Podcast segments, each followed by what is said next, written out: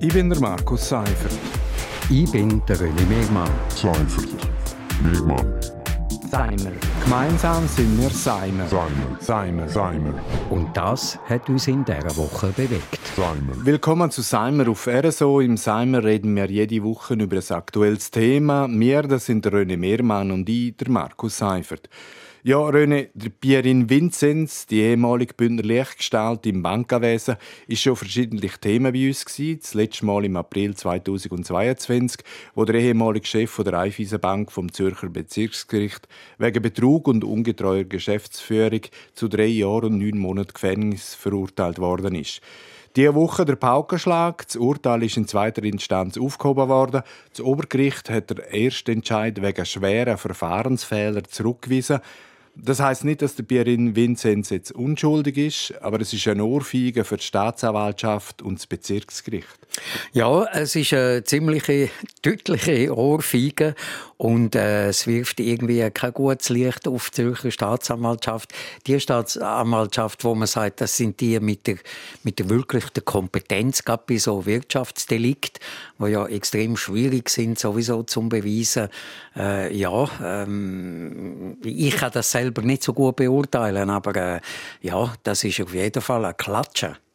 Jetzt für den Prozess heißt das zurück auf Feld 1 und für die Pierin Vinzenz bedeutet das, dass seine Vermögenswerte eingefroren bleiben und weil er etwa 23 Millionen Franken Schulden hat, werden zum Beispiel Häuser von ihm zwangsversteigert. Ein Leben im Schlaraffenland, wie er das gewohnt war, ist es definitiv nicht. Das ist es definitiv nicht, aber äh, gleich, ich glaube, man darf schon darauf hinweisen, dass es in der Schweiz so ein bisschen so eine Zweiklassengesetzgebung oder Zweiklassenstrafrecht gibt. Also wenn ich jetzt irgendwie eine Handtasche klaue und das mehrmals hintereinander oder eine Bank überfalle, dann gehe ich einfach in den Knast. Und zwar nicht zu knapp. Und wenn man so Wirtschaftsdelikt, ähm, ungetreue Geschäftsführung, äh, Korruption, das ist natürlich wesentlich komplexer und schwieriger zu beweisen. Und äh, häufig endet es dann zwar mit ganz viel Schulden, aber äh, doch nur an einem bedingten äh, Strafmaß. Also da scheint sich schon der äh, Volksmund wieder einmal äh, zu bewahrheiten. Also die kleinen Fische, die packt man und die großen Verbrecher lässt man laufen. Es ist schon so, wer wegen kleinerer Vergehen verurteilt wird, muss häufiger ins Gefängnis als Wirtschaftskriminelle, die wegen Bestechung, Betrug und Korruption verurteilt werden. Der Tagesanzeiger hat heute einen interessanten Artikel drin, der zeigt, dass es schon eine Ungleichbehandlung von vermögenden Straftätern und sogenannten einfachen Kriminellen gibt. Eigentlich ein No-Go im Rechtsstaat. Eigentlich wäre es ein No-Go, was einfach der Vorteil ist von denen, die, ein bisschen mehr Geld haben als andere.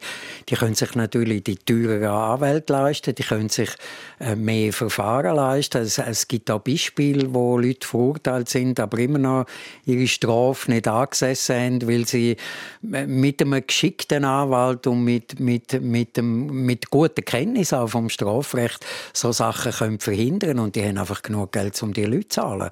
Und wenn du, wenn du das nicht hast, dann kommst du einen Pflichtverteidiger rüber und der macht seinen Job und fertig ist. Ja, es zeigt sich einfach auch, dass äh, äh, bei komplizierten Vermögensdelikten äh, kann das Gericht schon mal an Grenzen kommen. Aber dass jetzt sogar die Zürcher Staatsanwaltschaft im Fall von Vinzenz offenbar einfach überfordert ist, das macht nicht zuversichtlich.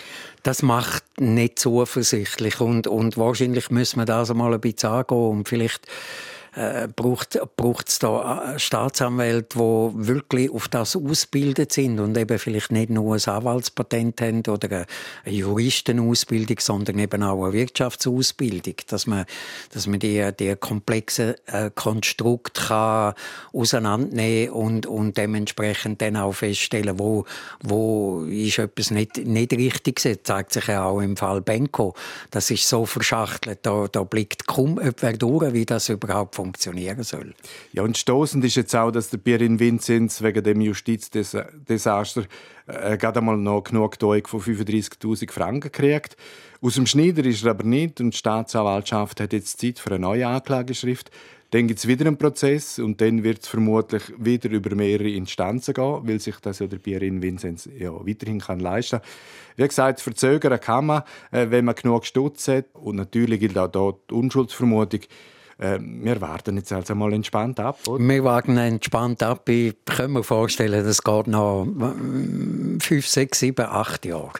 Wir machen einen Schlusspunkt an dieser Stelle. Das ist Seimer Nummer 136. Seimer gibt es jeden Freitag hier auf RSO und auch als Podcast. Ich bin der Markus Seifert.